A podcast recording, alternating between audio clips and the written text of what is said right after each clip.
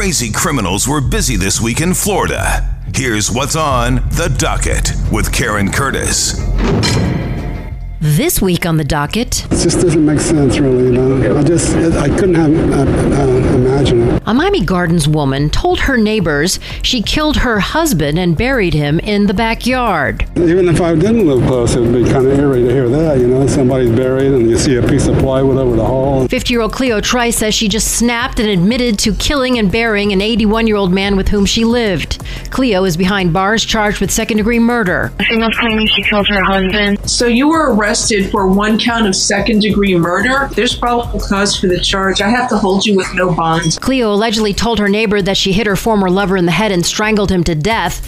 She then dug a shallow grave in the backyard and put his body in it and covered it with a piece of plywood. Regis Johnson and Aranda Tillman. The parents of an almost three year old girl who was just bones and skin and only weighed nine pounds when she died have been arrested in Polk County. Here's Sheriff Grady Judd. at such a heartbreaking sight. Basically, it was just bones and skin. A relative who lived with the couple and the child in Davenport watched the baby, who was born weighing six pounds two years ago, slowly shrivel up and die. He finally called 911 when she stopped breathing. When this baby died, she couldn't stand, she couldn't talk, she couldn't walk because of these people. The Department of Children and Families did investigate the couple back in 2019 because the baby wasn't gaining weight and closed the case because the couple was compliant with an improvement plan. And now investigators have found out that the mother is pregnant again. And when that child's born, then that child will be placed with some loving people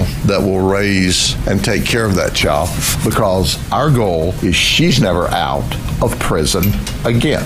Insurance is supposed to cover losses that occur as a result of windstorm and casualty. It's not supposed to be a warranty for your roof. That's State Representative Tom Fabricio, who represents South Florida. He says during this week's special legislative session on the property insurance crisis, lawmakers are going to get to the bottom of roof scams. Public adjusters and other folks that are going out there targeting homes, knocking on doors, saying, hey, listen, I can get you a free roof. And oh, by the way, let me give you this $500 gift card so I go up on your roof and examine. you. You won't have to pay a penny. Your insurance carrier is going to pay for everything. Florida's Chief Financial Officer Jimmy Patronis also announced several new proposals targeting fraud as a part of the special session on insurance reform. And now, the worst terrorist on earth struck in Sebring, Florida Mother Nature. You can't mess with Mother Nature. Yeah, Florida man Rod Murphy survived a near lightning strike. Oh, you get knocked out. You don't know what's going to happen.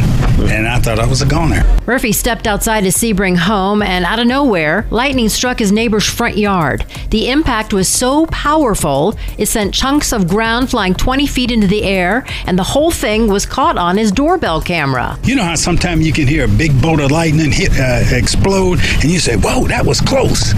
Well, this literally was close. His wife was concerned, but had a good laugh. We were like, oh my goodness, this is horrible.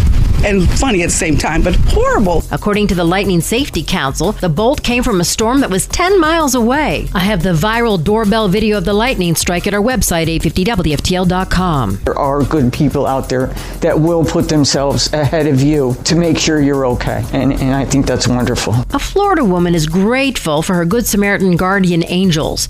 They were captured on a viral video running into a busy intersection last week as Lori Rabior suffered a medical condition and lost consciousness behind the wheel of her car. All of this unfolded in a busy Boynton Beach intersection, and Rabier's car slowly rolled into oncoming traffic. It was finally brought to a stop by concerned citizens and friends. I just start running and tell everybody move out of the way, move out of the way. The only thing I was trying to do is open the door and put it in parking and see if she was alive or not. That's Lori's co-worker Jeanette Rivera. She was the first person to run out into the intersection to help. The 63-year-old has nothing but gratitude for those who did save her. I wish I was a millionaire. I, I'd buy them all a boat or a house or something. I, I, I don't know how to thank them. I just don't have the words. I, I, I don't know what to say to them except thank you and, and give them a hug. The FAA is investigating a plane crash on Haulover Inlet Bridge involving a single engine Cessna that lost engine power.